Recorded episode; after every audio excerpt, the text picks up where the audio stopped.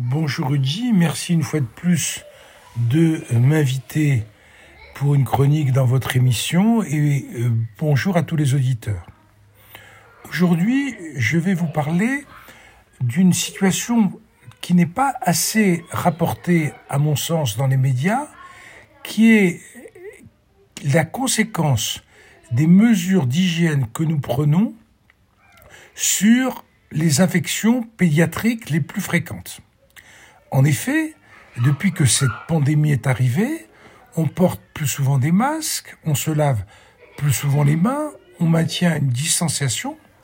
Ceci a fait que pour nos enfants, un certain nombre de maladies très fréquentes a diminué euh, d'incidence dans tous les pays.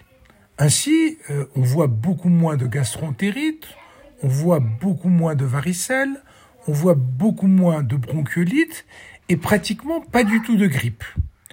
Ceci apparaît comme un effet collatéral positif des mesures d'hygiène que nous, que nous prenons et on peut s'en réjouir. Il ne faut pas que s'en réjouir. On n'a pas le choix que de suivre ces mesures d'hygiène parce que la pandémie nous oblige, mais tous ces enfants aujourd'hui qui ne se contaminent pas avec des virus qui sont quasiment obligatoires dans l'enfance vont rester innocents vis-à-vis de ce virus et vont rester susceptibles à ces infections virales.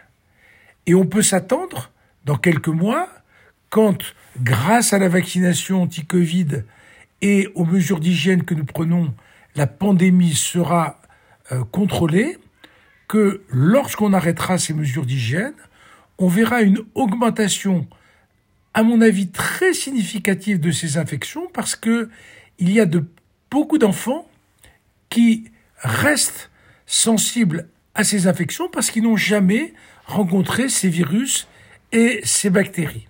Donc il faudra savoir être vigilant euh, vis-à-vis de ces infections et, et proposer chaque fois que c'est nécessaire, des vaccinations vis-à-vis de ces virus ou de ces bactéries. Merci Rudy euh, euh, de votre invitation et j'espère à une prochaine fois.